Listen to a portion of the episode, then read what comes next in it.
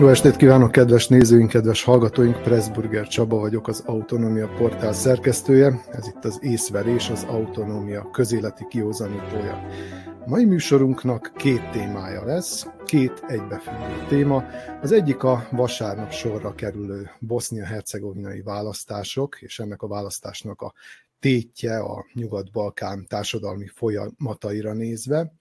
A másik témánk pedig mondhatni egy örökzöld téma, Szerbia választási kényszere, a legfrissebb események és történések tükrében, tehát arról beszélgettünk, hogy vajon eljött-e az a pillanat, amikor Szerbia nem játszhatja tovább Törökországot, vagy Erdogánt, Vucic, hogy nyugatra és keletre is orientálódik, és megvannak azok a szabad gyökök, amelyek mondjuk egy Erdogánnál megvannak.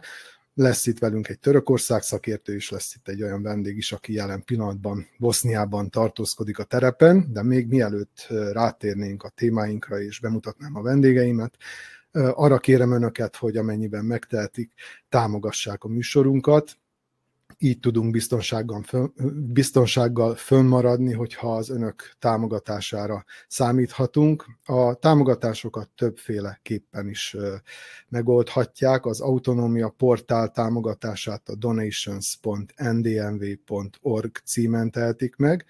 Másik lehetőség a Patreon alkalmazáson keresztül, ahol rendszeres, kisebb összegű támogatásokra számítunk. Tulajdonképpen ezek a kisebb összegű, de több ilyen támogatás jelenteni a biztos jövőt ennek a műsornak, hiszen akkor mindenféle befolyásolási szándék nélkül tudnánk és tervezhetően készíteni ezeket a műsorokat. A harmadik módja a támogatásnak pedig a PayPal rendszeren keresztüli utalás lenne. És akkor most be is mutatnám a vendégeimet, akik itt vannak velünk a virtuális stúdióban. Köszöntöm először Bukovics Martin újságírót, a Gemist hírlevél alapítóját, szerkesztőjét. Szervusz Martin! Jó estét! És Szerencsés László Törökország kutatót, aki Törökország nyugat-balkáni jelenlétével foglalkozik. Szervusz László! Jó estét kívánok! Úgy beszéltük meg, hogy először a boszniai választásról beszélgetünk, elsősorban Martinnal, aki ott tartózkodik a helyszínen, jelen pillanatban úgy tudom, hogy épp Szarajevóban, és ő fogja majd elmondani a helyszíni tapasztalatait. Ugyanis október másodikán, tehát vasárnap általános választásokat tartanak Bosznia-Hercegovinában, a világ egyik legkomplikáltabb országában mondhatni, 3,3 millió polgár választ államvezetést, államvezetőket, parlamenteket, négy hatalmi szinten összesen, tehát a végeredmény az három elnökségi tag lesz, 14 kormány, tehát nem 14 tagú kormány, hanem összesen 14 kormány, 136 miniszter, és persze sok száz képviselő lesz a köztársaságok, a két entitás, illetve a 10 kanton szintjén és ha mindez még működne is, akkor talán nem sajnálnák a polgárok ennyi állami tisztségviselőre a költeni a költségvetés pénzeit. Ám sajnos Bosznia 90-es évek háborút lezáró békeszerződés óta nem sokat haladt előre.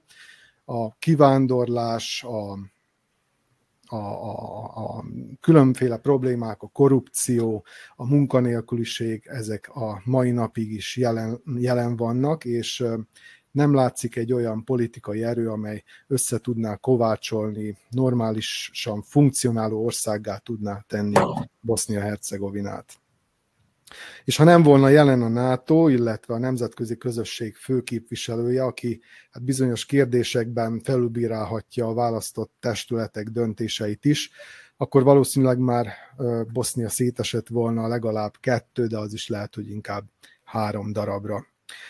Nem tudjuk, hozhat-e bármiféle változást a mostani választás, milyen hatalmi szinteken dőlnek el itt a fontos kérdések, és hol születnek a valódi döntések. Erről fogom kérdezni most mm, Martint.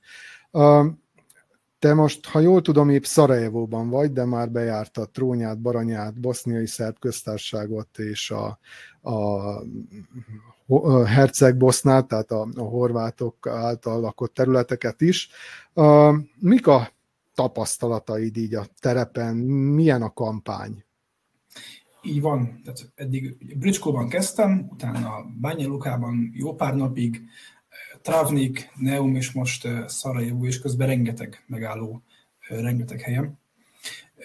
Izgalmas volt a bevezető, mert hogy is mondjam, már már egy kicsit pessimista ahhoz képest, amiket én most hallottam nagyon-nagyon sok embertől. Van egy ilyen, egy ilyen kicsit egy ilyen, nem is csodaváró hangulat a választás előtt, de mintha leginkább a nagyobb városokban, Banyalukában, ott azt várja mindenki, legalábbis akikkel én beszéltem, utcembere, járókelők, vállalkozók, ellenzéki politikusok, hogy most van valamiféle esély arra, hogy a Milorad Dodik és rendszere megbukjon. Ugyanis összefogott a két legerősebb ellenzéki párt, egy jobb-közép, illetve a Karadzsics által alapított, de azóta jelentősen néppártosodott, ahogy ugye Magyarországon mondani szokták, demokrata párt, és nekik egy olyan jelöltjük van, akiről azt mondják sokan, hogy ő képes lehet arra, hogy, hogy nyerjen. Ez az egyik. Oda egyébként ne haragudj. Ő a Jelena Trivic, így hívják. Tehát ő a, ő a PDP-nek a jelöltje, aki a, a jobb-közép ellenzéki párt a szerközösségben. És a, a másik, amit meg ilyen Szarajevó értelmiségiektől hallottam, az az, hogy szerintük ezen a választáson már lehetnek arra utaló jelek, hogy a nacionalista pártok, tehát hogy a bosnyák, a horvát és a szerb nacionalista pártok, ugye a Dodik féle, akkor ugye a Hercegovinában erős HDZ, illetve a, Bosny- a, a, a, a radikálisan ö, ö, ö, bosnyák akkor körébe erős Izetbegovics féle SDA-t, ha nem is leváltsák, de hogy felmutassanak egy olyan erőt, amire már a választáson eddig részt nem vevők, egy teljes apátiával levők is azt mondják, hogy hm, itt lehetséges, hogy lehet változást is elérni. Mintha, mintha ilyen hangulatot lehetne érezni most. Tehát azt mondod, hogy a boszniai szerb köztársaságban elképzelhető egy ilyen változás? Milyen, milyen üzenetekkel kampányolnak ezek a pártok, amelyek, amelyek nem ezt a nacionalista vonalat viszik, amelyek nyilván jelen vannak az összes entitásban is, amelyek ismertek a, a széles nyilvánosság számára. Ugye az, hogy elképzelhető, azt arra alapozom, tehát nyilván nincs a kezemben semmiféle kutatás, semmiféle friss poll, exit poll, semmiféle ilyesmi, csak amiket ők magukról mondanak, illetve amiket róluk mondanak.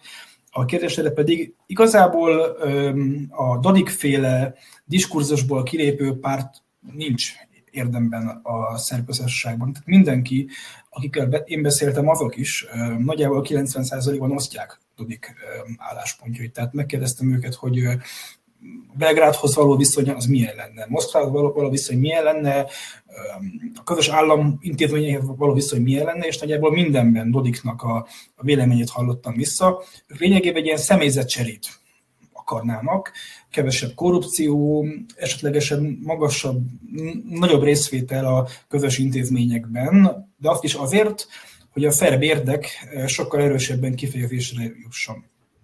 Uh-huh. Tehát akkor nem lopnának, csak így kicsit lopkodnának, tehát már ezzel. Az elején még nem tudnák, hogy honnan érdemes lopni, hanem a telepet felmérik, és hogyha tudják, illetve megismerték őket az eddigi üzletfelek, akkor lehetséges, hogy ők is belejönnének. De nyilvánvalóan csak a nagyon pessimista én nem mondhatja uh-huh. És a másik entitásban mik a tapasztalataid? Van esetleg egy olyan, mondjuk így pán-boszniai politikai erő, amely meg akarja szólítani, vagy meg szeretné szólítani a másik entitásbeli polgárokat is? Ugye a, a federációban lévő pártok, ugye nyilván, és a többségük uh, igyekszik a Republika Szerbszkában is szervezeteket gründolni magának, és ők összeálltak egy közös listává, az államért, az országért nevű lista, az esélytelenség teljes nyugalmával indul a, a, a, a szerb erők és pártok ellen, de jelen vannak, tehát hogy ők mutatják, hogy ők ott vannak, illetve ezen kívül indulnak nyilván bosnyák meg horvát pártok is, de szerintem a Republika Szerbszkában kicsit irreális lenne azt várni, hogy egy nem a szerb konszenzusból tehát hogy, hogy egy, onnan kilé, egy onnan kibeszélő erő váltsa le, vagy, vagy akár csak megszorongassa. Igen, én arra gondoltam, hogy van-e esélye egy ilyen pártnak, akár a, a, a szerb entitásban, akár a bosnyák-horvát mm. federációban. Hát a, a Republika Szerbszkáról azt tudom mondani, hogy ott megkérdeztem erről a politikusokat, és mindenki azt mondta, hogy mi szerbek vagyunk, mi jobb, jobb közép, nacionalista, patrióta emberek vagyunk, mi nem vagyunk baloldaliak, mi nem vagyunk liberálisak, ez volt az egyik érvük. A másik pedig az volt, hogy nem igazán vannak nagyvárosaik ahhoz, hogy az ilyesfajta gondolkodás úgymond szöget verjen valahol, és kiterjedjen. Tehát, és mondtam neked, oké, de ott van Bányálók, hát ez nem egy nagyváros. És mondta, hogy nem, nem eléggé. Tehát, hogy ő, ő azt mondja, hogy azért erősek a federációban, illetve lesznek egyre erősebbek a közös országot, a, az úgynevezett etno-gettókon való túllépést hirdető pártok, mert ott van nekik Szarajevó, ami mindig is egy kifejezetten liberális város volt, és onnan könnyű úgymond elterjedni, tehát nekik nincs ilyenük. Uh-huh.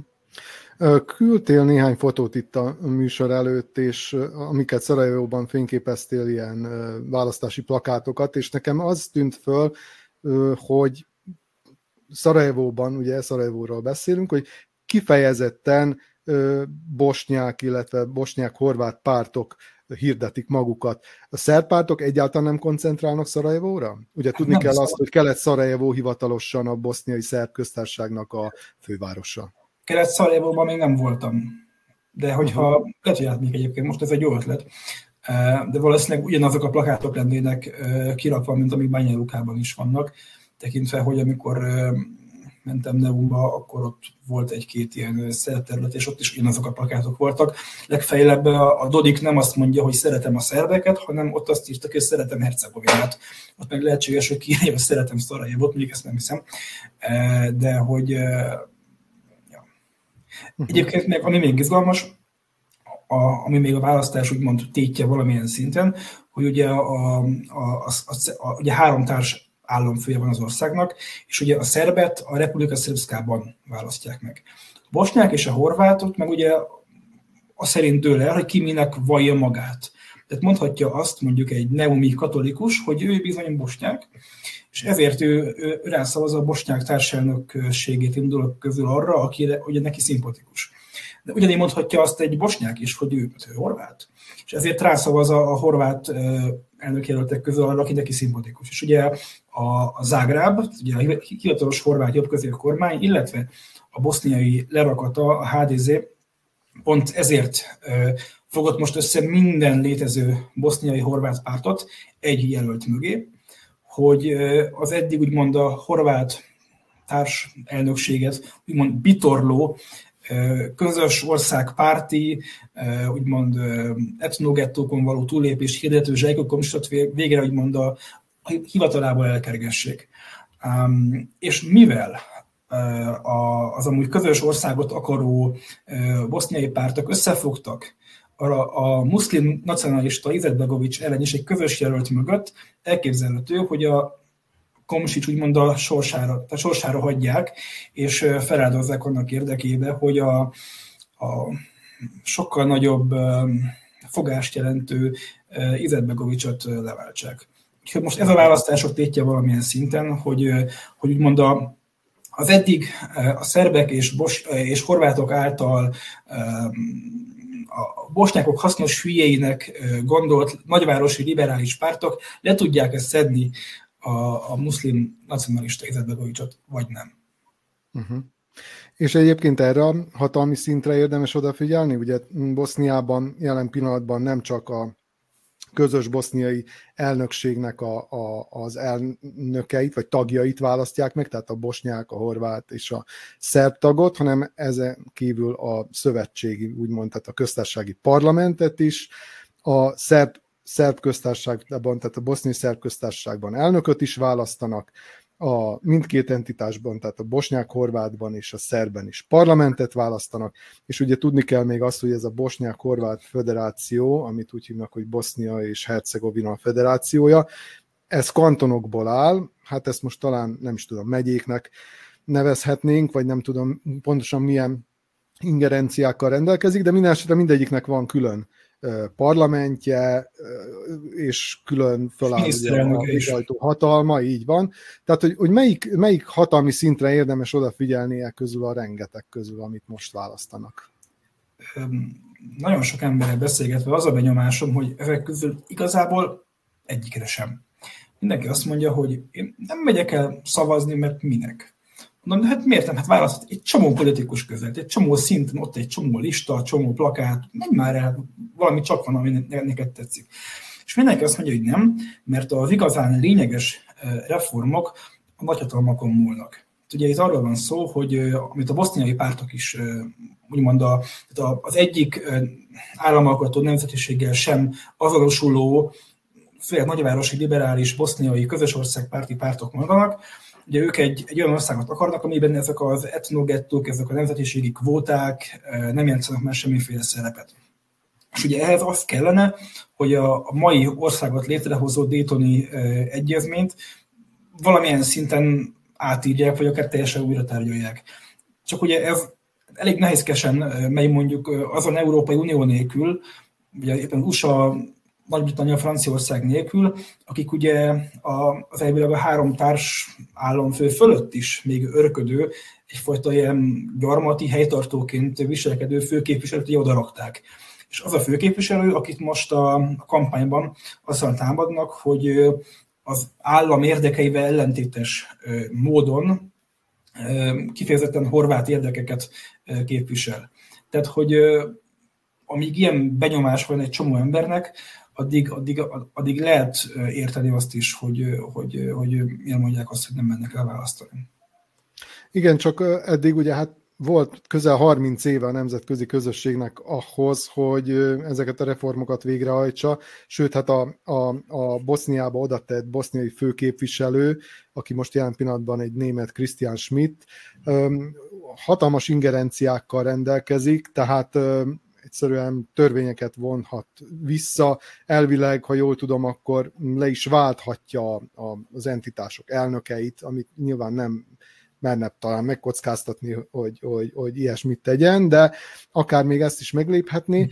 És ugyanakkor viszont az látszik, hogy van egy-két erős ember, pontosabban három, általában egy bosnyák, egy horvát, egy szerb, ez már nagyon régóta a bosnyák és a szerb az nagyjából ugyanaz az ember, tehát ugye itt Vakir Izetbegovics, illetve Emit Milorad Dodik, és függetlenül attól, hogy most jelen pillanatban épp az elnökség tagjai, vagy éppen a, a, az adott entitásnak a, a vezetői, a hatalom központja ebben az adott személyben összpontosul. Tehát most például Milorad Dodik nem is indul az elnökségi tagságért, hanem tehát maga helyett a, az eddigi kormányfőt fogja indítani, és attól függetlenül mindenki tudja, hogy itt az, aki a döntéseket hozza, ugyanúgy ez Szerbiában is tudható, ezeknek a nacionalista entitásbeli vezetőknek, nemzetiségi vezetőknek a kezében van a hatalom. Tehát hogy, hogy lehet ez meghaladni, vagy miben bíznak azok, akik úgy gondolják, hogy itt 30 év után majd jön a nemzetközi közösség, és oda csap az asztalra?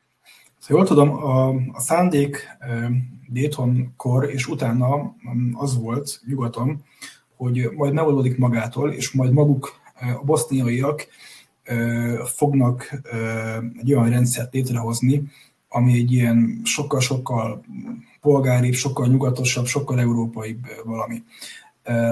De ez nem sikerült. Tehát egyszerűen ezek az etnokartellek kvázi fogva tartották, vagy fogva ejtették a, mind az államot, mind a saját szavazóikat.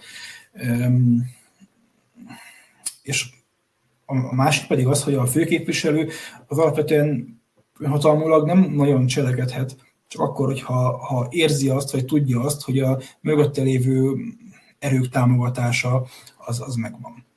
Tehát ő, például az előző főképviselőről mondják sokan itt helyben újságírók, akadémikusok, hogy ő sokkal-sokkal többet csinált volna, tehát ő sokkal több reformot végrehajtott volna, csak egyszerűen nem volt meg a, a, az a nyugati támogatás hozzá, amit ő egyébként szeretett volna. Uh-huh. A Dodikról pedig annyit, hogy ugye a, az a szabály, hogy a, a, a társelnöki nem tudom, pozícióba két cikluson keresztül lehet lenni, utána valami mást kell csinálni, és akkor utána lehet újra két ciklust. A Dodik azért köszönne, mert a két ciklus megvolt neki, úgyhogy most kvázi helyet cserél a, a nénivel, és ő megy be a Republika Szöbszka elnökének, és jön, helyre, jön, jön helyére a, a hűséges. Zsejka Cvijanovics. Igen, igen, igen. Igen.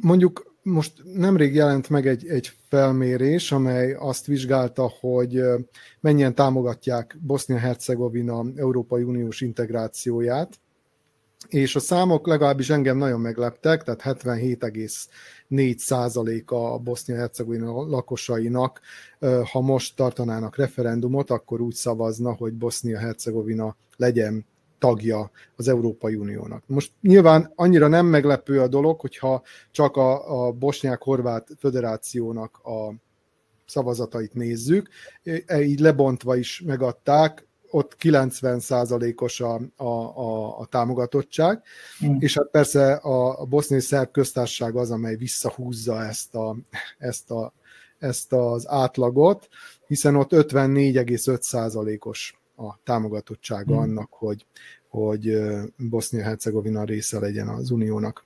Még így is magasabb, azt, pont, kérlek? Még, még így is magasabb, mint Szerbiában. És pontosan ezt akarom mondani, hogy és még így is, tehát a boszniai szerb köztársaság, amely hát egy ilyen copy-paste ország, mondhatni, tehát teljes mértékben úgy cselekszik, és, és, és oly módon létezik nagyon sok tekintetben, mint, mint Szerbia. Azt látjuk, hogy Szerbiában most tényleg történelmi mélységben van az Európai Uniós támogatottság, tehát bőven 50% alatt volt. Sőt, meghaladta azoknak a száma, akik úgy gondolták, hogy nem kellene csatlakozni. Tehát, hogy valamit előrevetíthet ez a boszniai szerb köztársaság, vagy egész Bosznia tekintetében, hogy, hogy ilyen magas az Európai Unió elfogadottsága? Szerintem tök jó, hogy ilyen magas, de az EU részéről nem látom a hajlandóságot arra, hogy Boszniával bármit is kezdjenek azon kívül, hogy ilyen Krisztián Schmitteket oda küldenek. Ugye most volt nyáron az Ukrajnának az EU tagjelöltségéről szóló ülés, és ott még azon Moldovát és azon Ukrajnát is EU tagjelölté avatták, amelyeknek a területén, hogy is mondjam, kőkemény háború, illetve egy ilyen orosz szakadár övezet van. Bosznia, ahol már 30 éve nincs háború, és ahol lényegében többek között több EU tagállam is teremtett békét, az meg nem kapta jelöltséget. Tehát nekem kicsit fura volt ez, a, ez az egész, és ugye azért Bosznia mellett elég komoly állat, tehát például olyan Ausztria is felszólalt, Szlovénia, Horvátország, Magyarország, tehát a, a valamennyire a szomszédjai azért keményen lobbiztak mellette. De szerintem amíg a Ugye az EU meg azt mondja, hogy bizonyos reformokat meg kell csinálni a Boszniának ahhoz, hogy bevegyék. Ilyen például az is, hogy a főképviselő intézménye, mint olyan, azt jelképezi számukra, hogy ez nem egy szuverén ország. Hát csak ez egy ilyen nagyon faramúci helyzet, hogy, hogy most akkor mit kéne csinálni?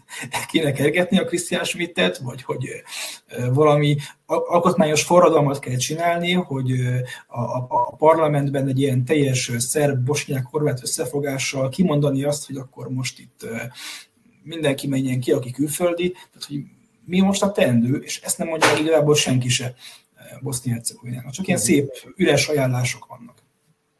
Hát vannak ajánlások, de, de azért egyes középhatalmak, illetve regionális hatalmak, vagy akik magukról azt gondolják, hogy azok, megpróbálják azért befolyásolni, főleg éppen az ilyen országoknál van könnyű dolguk a befolyásolóknak, amely hát meglehetősen korrupt, amely meglehetősen politikailag működésképtelen, és ugye itt megfigyelhettük az utóbbi években a magyar állam érdeklődését is, elsősorban a boszniai szerb köztársaság iránt. Mindkettőtöket kérdezlek, hogy hogy látjátok ti a magyar állam szerepét Boszniában? Egyáltalán mi, mi lehet a célja Magyarországnak azzal, hogy Orbán Viktor és, és Milorad Dodik ilyen jól, hát ilyen jobban vannak az utóbbi időben? Átadnám a szót. Jó, Laci. Hát köszönöm szépen. Um, hát én ezt azzal kezdeném, hogy a, a magyar állam kapcsolatát a Bosznia-Hercegovinához, hogyha meg szeretnénk érteni, akkor uh, ismerni kell a, a magyar állam kapcsolatát Alexander Vucichoz is, ugye Szerbia uh, elnökéhez, illetve Vucic kapcsolatát, Szerbia elnökének a kapcsolatát uh, Milorad Dodikhoz, ugye a, a a boszniai szerb köztársaság politikusához is. Sokan úgy gondolják, hogy, a, hogy Dodik um, teljes mértékben uh, függ uh, Vucic-tól, ami nem így van. Szóval ott uh, ez egy, ez egy uh, nem teljesen stabil kapcsolat a kettőjük között. Uh, Vucicnak uh, félelmei vannak azt illetően, hogy uh, Milorad Dodik folyamatos irredentista törekvései, illetve retorikája miatt um, nekik problémái lesznek az Európai Unióval, amivel Szerbia a mai napig egy függőségi kapcsolatban van. Hiába az antinyugati retorika részükről. És hát Dodik pedig attól fél, hogy Alexander Vucic úgy dönt, hogy leváltja. Persze nem tudja jogilag leváltani őt, de megvannak az eszközei a szerb elnöknek arra, hogy beavatkozzon a boszniai szerb köztársaság politikájába úgy, hogy az, az Dodiknak ö, ö, ö, rossz legyen. És egy ö, ilyen válság Magyarországnak sem le, ö, lenne jó. Ö, és ezért van az, hogy ö, a magyar külpolitika elkezdett komoly kapcsolatokat kiépíteni ö, ö, Milorad Dodikhoz is. Aminek a hátterében nem tudjuk megmondani, hogy mi van. Ugye itt nyílt információkból dolgozunk, és aki, olyan embereket, akiket ide meg tudok hívni egy ilyen beszélgetős műsorba, nem fogják tudni elmondani, viszont elméleteink vannak ezzel kapcsolatban. Én azt el tudom képzelni, hogy Alexander Vucic közben járt, mint Magyarországnál, illetve Törökországnál is, hogy beszéljenek Dodikkal, mert emlékszünk, nem csak a magyar külügyminiszter volt Banya Lukában, hanem ott voltak a törökök is, tavaly év végén, illetve az év elején, idei év elején, és megpróbálták Dodikot rávenni arra, hogy ne vonuljon ki a federatív intézményekből Bosznia-Hercegovinában. Itt volt egy ilyen probléma, ezt nem tudom, ezt szerintem még nem magyaráztuk el, szóval Milorad Dodik az év végén azzal fenyegetett, hogy a hadsereg, az adóigazgatás és a rendőrségi területen ki fog vonulni a boszniai szerv köztársaság a federatív intézményekből, ami gyakorlatilag azt jelenteni, hogy Bosznia, hogy a boszniai szerb köztársaság kivonul Bosznia-Hercegovinából, még ha ezt így nem is mondta ki. Ezt elodázta az év elején, azt mondta, hogy hogy a, hogy a háború miatt ezt most elhalasztja, de egyébként, hogyha belegondolunk, pont, hogy az ukrajnai háború alatt lett volna erre neki a legjobb lehetőség, hogyha ezt valóban meg akarta volna lépni. És én úgy gondolom, hogy ezt nem akarta valóban meglépni, hanem ez egy nagy bluff volt a részéről, és az volt a, a lényeg, amiről ugye az elején beszéltem, hogy jöjjön oda Erdogan, jöjjön oda Szijjártó Péter, vagy esetleg Orbán Viktor, és ajánljanak fel pénzt, vagy, vagy másfajta materiális, vagy nem materiális, materiális javakat számára, hogy ő hatalmon tudjon maradni. Mert ugye, ahogy Martin is említette, nem áll jól a színája ebből a szempontból, nem olyan népszerű, mint korábban volt. Az állami adminisztrációkban dolgozók körében népszerű Dodik, de úgymond az emberek többsége körében nem. És mi történt? Ugye megtörtént ez a diplomáciai üzenetváltás, látogatások Banyalukában, és Magyarország felajánlott 35 millió eurót egy, egy, egy gazdaságfejlesztési program keretében, ami arról szól, hogy a boszniai szerb köztársaságban bejegyzett vállalatok jelentkez, pályázhatnak erre a pénzre, amire létrehoztak egy, egy, egy, egy boszniai szerb vállalatot, aki elosztja ezeket a magyar pénzeket, és ezekből a pénzekből csak és kizárólag Magyarországon összeállított mezőgazdasági termék, mezőgazdasági gépeket lehet vásárolni. Szóval a pénz elmegy Magyarországról a boszniai szerb köztársaságba, és onnan szépen visszavándorol Magyarországra. Most ebben az a szép, hogy a boszniai szerb köztársaság körülményei között ezt a pénzt úgy is el lehet osztani, hogy az Milorad Dodiknak jó legyen, és olyan vállalkozóknak oszta ki ezt a pénzt, akik meg tudnak győzni embereket, hogy rászavazzanak. Szóval ez egy ilyen... Ez egy Tehát egy politikai befolyásolási szándék igen, is van, igen, amellett, igen, hogy egy gazdasági érdeknek tűnik. Igen. Uh, és, bocsánat, még egy gondolat. Ja, mondj, mondjad. Csak, csak tessék. Igen, csak arra akarok kitérni, hogy ez uh, talán uh, ugye Magyarországnak uh, miért, lehet, uh, miért lehet jó. Ugye az is uh, fontos lehet uh, ebből a szempontból. És ugye azt, azt is érdemes tudni, hogy ugye itt van két dolog, egy hatalomtechnikai érdek,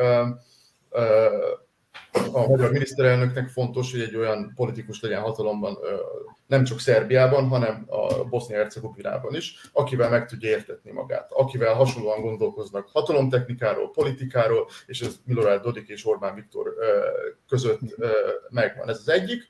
A másik pedig egy, egy gazdasági érdek, ugye amikor a Fidesz még hatalomra jött 2010-ben, ők akkor azt ígérték, ez egy be nem teljesített ígéret lett, hogy létrehozzák a, ugye a magyar tőkés osztályt, aki majd magyar termékeket fog gyártani, és magyar termékeket fognak exportálni külföldre. Most, hogyha azt nézzük, igen, ez ennek is a része, hogy ugye Magyarországon összeállított, azt most nem tudom, hogy ezek a mezőgazdasági gépek magyar gépek lennének, vagy csak Magyarországon összeállítottak, de a lényeg, hogy ez Magyarországról kimenő export lenne, és jönne be a külföldi valuta Magyarországra. Az már egy másik kérdés, hogy ez a pénz hova kerül. Valószínűleg olyan vállalatokhoz fog kerülni, akik a Fidesz holdudvarába tartoznak. Ebből adódóan, igen, ezt, ezt is érdemes lenne megkutatni, de erre még senki nem csinált semmilyen kutatást vagy, vagy cikket. Szóval van ez a két dolog, a gazdasági és a hatalomtechnikai uh-huh. aspektus. És, és hát nyilván ezen a szinten azért vannak nagyobb játékosok is, itt Törökország jöhet be a képbe, ugye Erdogán itt járt szeptember elején, látogatást tett Szarajevóban, aztán elment Belgrádba is, később Zágrábba is látogatott, és hát mindenhol igen nagy pompával fogadták, a szerb államfő azt mondta, hogy ilyen tökéletesek még soha nem voltak a szerb-török kapcsolatok, bár ugye ez, ez már szinte ilyen mantrájává vált, ugyanezt mondja a magyar-szerb kapcsolatokról is, de hát higgyük el, valóban mm, egyre nagyobb a török jelenlét, a gazdasági értelemben is, turisztikai értelemben is, vice versa, ugye mennek oda is a szerb turisták és törökök is megjelennek Szerbiában, és hát nagyon sokaknak adnak ezek a vállalkozások, illetve vállalatok munkát, tehát azt hiszem, hogy most több mint tízezren vannak olyanok, akik török érdekeltségű vállalatnál dolgoznak Szerbiában. Mi a célja Törökországnak? Most itt elsősorban Szerbiára gondolok, amikor, amikor, amikor egyre növeli a jelenlétét. Tehát ezek puszta gazdasági érdekek, vagy van itt valami politikai érdek is, amit esetleg így nem tesz a kirakatba? Igen, van. De az, hogy megértsük Törökország, Szerbia jelenlétét, szerintem érdemes tíz évet visszamenni először a, hát a, a közelmúlt történelmében, egészen 2013-ig, amikor, amikor is a török-szerb kapcsolatok egy óriási krízisen mentek keresztül. Ez volt az, amikor Erdogan Prizrenben, Koszovóban, úgymond Koszovó legtörökebb városában, ahol még azért sok török van, 20, 10 ezer török, 15 ezer, azt mondta, hogy Koszovó Törökország és Törökország Koszovó. Amivel ő természetesen nem arra utalt, hogy Törökország el szeretné foglalni Koszovót és visszaállítani az oszmán birodalmat, de ez egy ilyen gesztus volt a helyi választópolgárok felé, illetve a, a, úgy mondom, a helyi muszlimok felé, illetve a saját választópolgárai felé Törökországban, akik között sokan vannak, akik bosnyákok vagy albánok. Ők nem mindannyian az AKP-re szavaznak, de az alapvetően a török emberek szeretik, amikor a török politikusok így beszélnek a, a, a Balkánról. Na de ezt a, akkor még ugye Nikolics volt Szerbia elnöke, hát nyilvánvalóan ezt rossz, rossz néven vette, és gyakorlatilag majdnem megszakadtak a diplomáciai kapcsolatok a két ország között. Szerbia kivonult a trilaterális egyeztető tanácsból, amiben benne volt akkor Bosznia-Hercegovina, Horvátország Török, és Törökország is, ugye Szerbia, és Mielőtt hat, Vucic hatalomra került volna 2014-ben, hát itt a kapcsolatok nagyon alacsonyan voltak, viszont ekkoriban már a török nagykövetség felvette a kapcsolatot az SNS-szel, Vucic pártjával, és mire ő miniszterelnök lett 2014-ben, már megvolt a személyes kapcsolat a nagykövet és Vucic között, és ugye el lehetett kezdeni a diplomáciai kapcsolatok felfrissítését. Ezen felül még azt is érdemes itt hozzátenni, hogy a 2013 után a szíriai és más közel-keleti piacok beszűkülése miatt török vállalatok, török befektetők olyan helyeket kerestek, ahol a gyáraikat biztonságban tudhatták. És ilyen volt Szerbia, ahol barnamezős beruházások eszközölhetőek. Ugye a barnamezős beruházások azt jelentik, hogy már volt ott egy cég, a jugoszláv időkben nagyon sok cég volt, állami vállalatok, amik becsődöltek, vagy privatizálták őket, és utána becsődöltek, a telep még ott van. Fel kell újítani, lehet használni. Könnyebb, mint esetleg mondjuk Koszovóban, vagy Bosznia-Hercegovinában a nulláról kezdeni egy, egy építkezést. Szóval emiatt török vállalatok elkezdtek érdeklődni Szerbia iránt, és a közhiedelem ellen, közhiedelemmel ellentétben ezen gyárak többsége nem a Szandzsákba megy, ami ugye Dél-Szerbiában egy bosnyákok által lakott, többségében muszlimok által lakott térség, ahol erős érzelmek vannak Törökország iránt, hanem a, a Belgrádból Észak-Macedónia felé, felé haladó autópálya környékére. Most itt azoknak mondom, akik ismerik Szerbiát, Leskovac, Vladichan, Zitorádja, Nis és Smederevo. Ezek azok a városok, ahol a legnagyobb török gyárak vannak, legfőképpen a textiliparban, de vannak más mások is, és a kamionos szállítás szempontjából az út infrastruktúra a legfontosabb.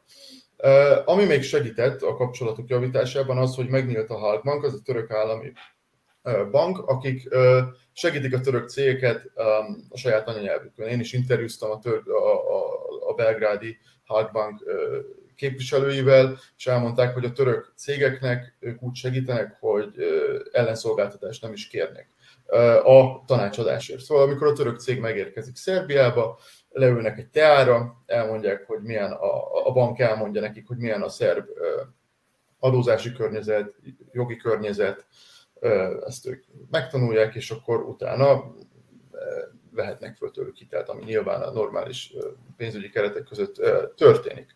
És itt még van egy történet, amit amit érdemes elmondani egy kicsit részletesebben, az a Janji gyárnak a, a története. A Janji az egy török cég, ők is a textiliparban utaznak, 2010-ben nyitottak egy, egy telepet, illetve 2014-ben még egyet. 2014-ben megnézték a szandzsákot, azt mondta a vállalatvezető, hogy ők ide nem tudnak menni, mert nincsen útinfrastruktúra, illetve képzett munkaerő sincsen. És ekkor döntöttek úgy, hogy elmennek Leskovacra, ami egy jó elhelyezkedésű város, az autópálya mellett közelében a meglévő munkaerővel, felkészült helyi adminisztrációval megfelelt a török vállalatnak. És itt meg lett alapítva a, ugye a cég. És akkor itt érkezünk el 2013-hoz, amikor volt ez a incidens, amit elmeséltem, hogy ugye Koszovó, Törökország, Törökország, Koszovó, ekkor a vállalatok azt vették észre, hogy nem tudnak áramot venni, nem tudnak vizet venni, mert a szerb állam akadályozta a, ezeknek a vállalatoknak a működését. És, ek, ö, és akkor ők próbáltak ugye a diplomáciai kapcsolatokon keresztül ezen javítani, nem sikerült, és ez akkor sikerült, amikor 2014-ben árvizek voltak, és Vucic, Alexander Vucic ö, kontaktálta a török nagykövetet, illetve Davutolut, aki akkor külügyminiszter volt, és megkérte, hogy, hogy hát fektessenek be az árvizek által sújtott nyugat-szerbiai területekre, mert ott nincsen munka, még annyi sem, mint előtte volt, az emberek szegények. És mondták, hogy ha ezt a törökök megteszik, akkor innentől kezdve nagyon jók lesznek a kapcsolatok. És hívt, elhívták ennek a Leskováci gyárnak a, a, a az igazgatóját Törökországból, hogy nézze meg a telephelyet Krupányban, ott Nyugat-Szerbiában, megnézte, azt mondta, hogy ő ide nem fog befektetni, mert itt nagyon régi telephely van, itt nincsen útinfrastruktúra, ugyanaz, mint a Szandzsákban. És akkor a, a akkori kereskedelmi miniszter Jaic, illetve Vucic meggyőzték, hogy igen, ez van, profitot nem fogsz termelni, nagy valószínűség szerint, viszont ajtók fognak megnyílni számodra, illetve más török cégek számára is, hogyha ezt megcsináljátok. És megcsinálták, Alexander Vucic ott volt a megnyitón, átvágta a vörös szalagot, elmondta, hogy ő befektetéseket hozott Szerbiába, és learatta a babérokat abban és a az ajtók nyíltak a törökök Így van. Szóval ezt azért meséltem el, hogy lássuk, hogy bár Törökország nem, egy, nem, a, nem tartozik a legnagyobb befektetők közé, talán a 18.-19. helyen van a működő tőkebefektetések uh-huh. rangsorában, Szerbiában, viszont olyan médiafigyelmet kap uh, Vucic miatt. Ugye amikor akármilyen török befektetés van, a Vucic, ugye az SNS médiája ezt címlapra teszi, és elmondja, hogy ezt igen, igenis Vucic hozta az országba. És ez nem Törökország függő, ugyanez van Kínával, az Egyesült Arab Emirátusokkal, most Oroszországot itt nem mondom, mert ő nekik nem sok gazdasági befektetés. Ugyanakkor van. viszont az Egyesült Államoknak, meg az Európai Unió országainak is van, és mintha azokat nem fogadnák ekkora pompával és média csinadrattával, mint akár a törökök. Hát miért ilyen pozitív a törökök megítélése Szerbiában? Ugye azért volt itt egy másik döccenő is a kapcsolatokban, ez a pucs időszaka, amikor ide menekültek pucsisták Szerbiába, és ha jól tudom, nem is adta ki mind az összes kért pucsistát Törökországnak Szerbia. Tehát, hogy mégiscsak túl tudtak lendülni ezeken a, ezeken a problémákon, és a társadalom is teljes mértékben, a szerb és a török társadalom is elfogadja a másikat, tehát kölcsönösen. Ugyanakkor viszont még mindig ott tartunk a nyugat megítélésében, hogy a NATO bombázta 99-ben Szerbiát, és hogy hát emiatt haragszunk. Tehát, hogy, hogy, hogy nyilván ennek valami média irányítási okai is vannak, de van esetleg valami más még, amit, amiről nem tudunk, vagy amit egy ilyen felszínes nézőpontból nem látunk? Igen, hát azért azt ugye az elején ehhez a történelmi analógiához hozzá kell tenni, hogy a NATO bombázás az 1999-ben volt. Az azért nem volt olyan régen, még én is emlékszem rá, pedig én akkor kezdtem az általános iskolát. Nem, hát én Magyarországon, ugye nem, nem Szerbiában éltem. Szóval azért az emberek arra még emlékeznek, viszont a, ezek az oszmán-szerb történelmi konfliktusok, ezek már ugye a múlt homályába merültek, és Egyébként, ahogy, ahogy, ahogy mondtad is, a törökök és a szerb emberek barátként tekintenek egymásra. Szóval azt szokták kiemelni, hogy a kultúrájuk hasonló. Hogy elmennek Törökországba, hasonló teát isznak, hasonló kávét isznak, hasonlók az ételek. Szóval a na, nagyon hát az amerikaiakkal nem esznek hasonló hamburgert, vagy nem? Hát igen, azt mondom, hogy ez még azért, az emlé, a háború emlékei azok azért ezt elnyomják. Ez az egyik dolog. És uh, ami a, a, még Törökország és Szerbia analógiáját illeti, ugye a két vezető között is van sok hasonlóság, vagy legalábbis Vucic sok tekintetben próbálja azt a azt az attitűdöt képviselni, amelyet Erdoğan. Ugye a törököknek ez úgy tűnik azért jobban megy, tehát látunk ilyen jeleneteket, hogy, hogy karon fogva sétál Erdoğan és Putyin egy találkozó, miközben mindketten tudják, hogy nagyon jól ellátja Törökország a fegyverekkel Ukrajnát, és, és hát ezt így valahogy mégiscsak lenyelik. Ugyanakkor Amerika is lenyeli azt, hogy, hogy Oroszországgal ilyen jó kapcsolatokat ápol Törökország, hiszen egy fontos NATO tagállam, egy, egy erős középhatalomról van szó. Szerbia is ezt a ezt a játékot próbálja ilyen geostratégiai pozicionálás szempontjából játszani. Ti hogy látjátok, mennyi ideig lehet ezt még folytatni, Martin, már rég beszéltél, mi a véleményed erről? Most az új fejlemények tükrében akár, ugye most ami a leginkább borzolta a kedélyeket, ez a ki tudja milyen tartalmú szerződés, amelyet Szerbia és Oroszország aláírt a New Yorki ENSZ székházban, és amely hát a, a diplomáciai kapcsolatokról szól, illetve a két külügyminisztériumnak a, a konzultatív testületeiről, vagy, vagy terveiről, és hát ezen azért eléggé felszívták a vizet mind Brüsszelben, mind pedig Washingtonban. Az ilyen és ehhez hasonló szerbiai gesztusok minek tudhatók be valamiféle kényszer, az, ami esetleg emögött meghúzódhat, vagy, vagy valamiféle szándékos fricska, de hát annak viszont mi a célja? Jó kérdés. Szerintem, hogy abból indulunk ki, hogy azért a, a, a politikus igyekszik azt tenni, amit a, a, a választópolgár úgymond elvár vagy látni akar, akkor azért ne hagyjuk figyelmen kívül, hogy Szerbiában rendkívül magas az Oroszország elleni szankciók bevezetését elutasítók aránya. És mivel nem tudjuk, hogy mi van ebben a szerződésben, akár az a jó indulatú megközelítés is, is, is lehet, hogy igazából semmi fontos. Csak kapott valamit az olasz párti közvélemény. Aztán persze ki tudja, nem tudom. De az, hogy meddig lehet egy ilyet játszani, um, um, hogy is mondjam, azt, azt, azt szokták mondani, hogy az EU-n kívül könnyebb egy kormányt megbuktatni, mint a, a, az EU-n belül. Hát lehet, hogy lesz valami ilyesmi, nem tudom. Azt mondod, hogy látsz arra vonatkozó jeleket, hogy a nyugat úgymond kezdi ejteni Vucicot, akit hát azért fogadott föl úgymond tíz évvel ezelőtt, mert azt várta tőle, hogy ő lesz az a, az államfő, illetve a miniszterelnök, vagy éppen milyen pozíciót tölt be, aki, aki majd meghozza ezt a nehéz döntést, és, és, és eljut odáig, hogy Szerbia és Koszovó kölcsönösen elismerjék egymást. Ja, az elmúlt... Hát hogy látsz erre vonatkozó jeleket, hogy esetleg valami ellenzéki erőt próbálna a nyugat kitüntetni figyelmével? Az elmúlt pár évben bevallom, hogy nem nagyon követtem um, ezt, de látva azt, hogy azért a koszovói kérdésben úgyhogy továbbra is azért nem az a megengedő állásponton van, legalábbis nekem úgy tűnik, hát elképzelhető, hogy kap bizonyos jeleket. Uh-huh. Laci? Igen, um, szerintem igen, először is tegyünk különbséget a között, hogy Szerbiának jó lenne az EU csatlakozás, és hogy Vucicnak jó lenne az EU csatlakozás. Valószínűleg Szerbiának összességében uh, jó lenne. És a, a, a, a, a, amikor ugye a szerbeket megkérdik, hogy, hogy, hogy melyik országot szeretik a legjobban, általában azt mondják, hogy Oroszországot, és melyik országban szeretnének élni, hát az ugye meg Németország. Szóval hogy van egy ilyen, egy ilyen különbség.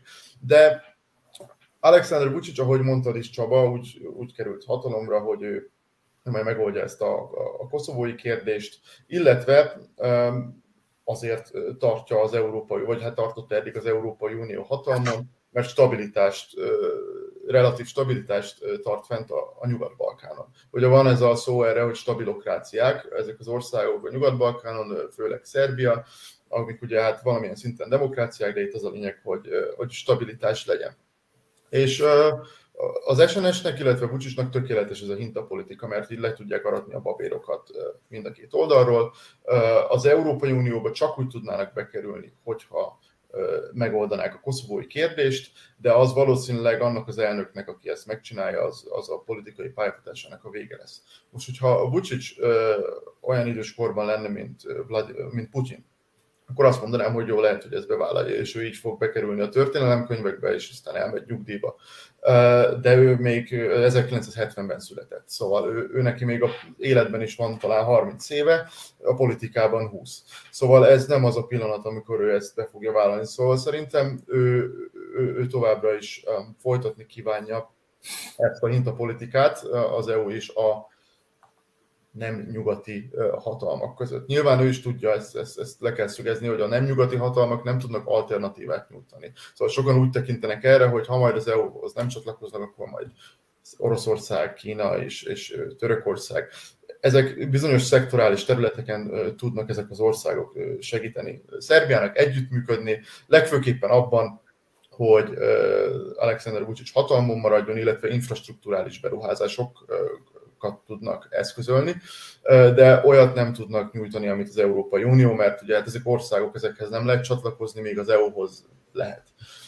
Úgyhogy én nem látom ilyen pozitívan, és még egy megjegyzés a végére, hogy én, én nem, nem feltétlenül a, a nyugattól, illetve a, a külföldtől várnám itt a megoldást. Ugye úgy kérdezte Csaba még Martint, hogy, hogy hát nem jelöltek ki az amerikaiak valami ellenzéki politikust. Itt a megoldásnak belülről kell jönnie szerintem. Ahhoz, hogy itt tartós demokratikus átalakulás legyen. Valami annak a folytatása, ami a 2000-es évek elején volt Szerbiában, csak hát ugye ez, ez, ez megbicsaklott.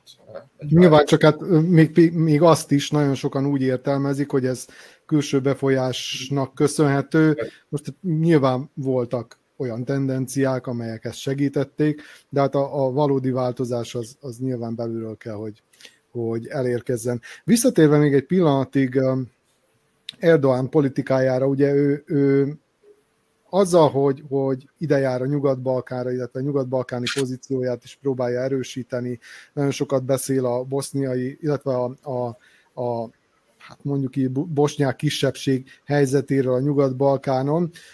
Hát ezek nem mentesek ilyen mondjuk így választási szlogenektől is, hiszen jövőre választásokat tartanak Törökországban. Így a nyilvánosság, vagy hát azok számára, akik nem követik olyan szorosan a törökországi eseményeket, nem biztos, hogy, hogy teljesen egyértelmű, hogy mennyire stabil Erdoánnak a, a, a pozíciója oda-haza, illetve mennyire valószínűsíthető esetleg az, hogy, hogy változások lesznek ott is. Hát talán ennyire instabil soha nem volt, amióta 2002-ben hatalomra került az, az AKP. Szóval jelenleg, a jelenlegi közvéleménykutatások szerint az AKP támogatottsága olyan 29,8%-on van, és van a koalíciós partnerük az MHP, aminek van olyan 8%-a. Ami úgy összességében nem adja össze még az 50%-ot. Az ellenzék körülbelül 40 valahány százalékon van, és van itt középen, közöttük egy párt, a HDP, ami a, a kurdok pártja Törökországban. És ugye az a probléma itt, hogy a, ez, a, ez a középen álló párt, a HDP, ők nem szeretik az ellenszéket sem nagyon, mert ők nacionalisták, illetve az Erdoánt sem szeretik, mert hát nem teljesítette be a, az ígéreteit a kurdoknak megadandó jogok illetően, illetve hát folytatódik a, a, a konfliktus délkeleten. Szóval nem tudni, hogy az ellenzék be tudja vonni maga közé ezt a kurd pártot. Hogyha ezt meg lehetne oldani valahogy, akkor lenne esély, de hogyha nem, akkor valószínűleg nem lesz meg elég szavazat arra. Viszont, van, viszont ekkor esély még sohasem volt, még van idő a választásokig, szóval erről még, még addig sok víz le fog folyni a Boszporuszon, ahogy szoktuk mondani, és, és, és meglátjuk. De mindenképpen a gazdasági helyzet nem javul, jelenleg a hivatalos adatok szerint 80%-os infláció van, független elemzőintézetek szerint ez 100% fölött van, már bőven, ami tarthatatlan állapot a török állampolgárok számára. Szóval teljesen elég, elértéktelenik a pénzük, így instabilizálódott a helyzet itt Magyarországon, illetve Szerbiában már kezdjük elhinni azt, hogy ezek a hatalmak leválthatatlanok, ezek az autoriter hatalmak, vagy nem is tudom, minek lehet őket nevezni. És hát Törökországban is legalábbis így külső szemmel az, az látszik, mint hogyha egy, egy, egy olyan egy olyan hatalom volna jelen pillanatban vezető pozícióban, amelynek a kimozdítása hát legalább annyira elképzelhetetlen, mint mondjuk, mondjuk Putyin kimozdítása volna Oroszországban. Nyilván abból, amit elmondtál, a számokból nem ez következik, de mondjuk mennyire képzelhető el az, hogy Törökországban választási csalásra kerüljön sor, vagy bármi más módon próbálják esetleg manipulálni a választásokat? A, a, a, valamilyen szintű csalások mindig vannak, de azok, soha nem azok döntötték el a választásokat.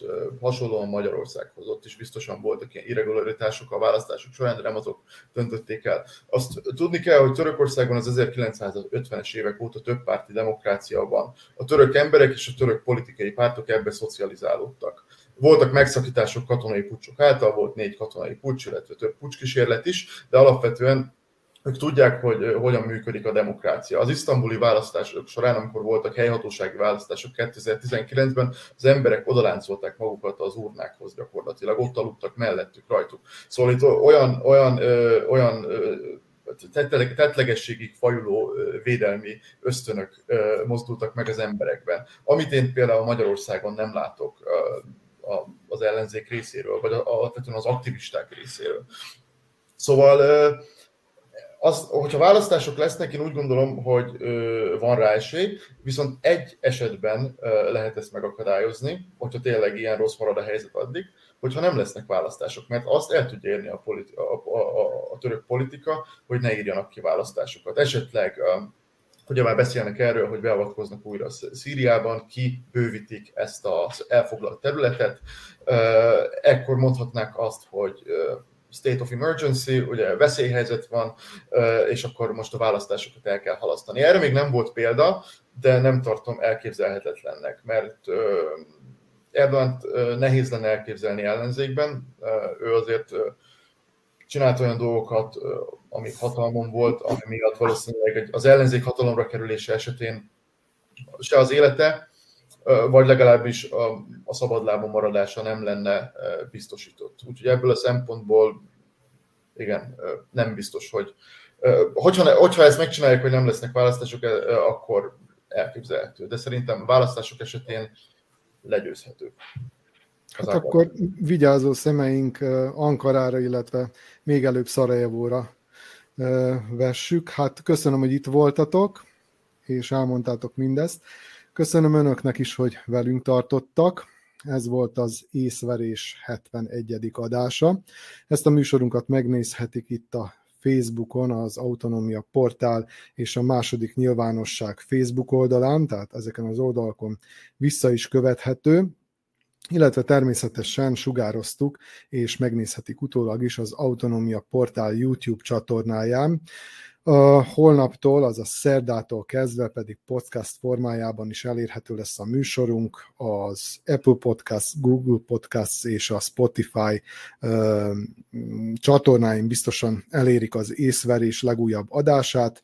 Arra kérem önöket még egyszer, amennyiben megtehetik, akkor támogassák a műsorunkat, ezt a leírásban, illetve a, a műsor elején is elmondtam, hogy milyen módon tehetik meg. Ez számunkra nagyon fontos, és mindazoknak, akik eddig támogattak bennünket, ezúttal is nagyon szépen köszönjük.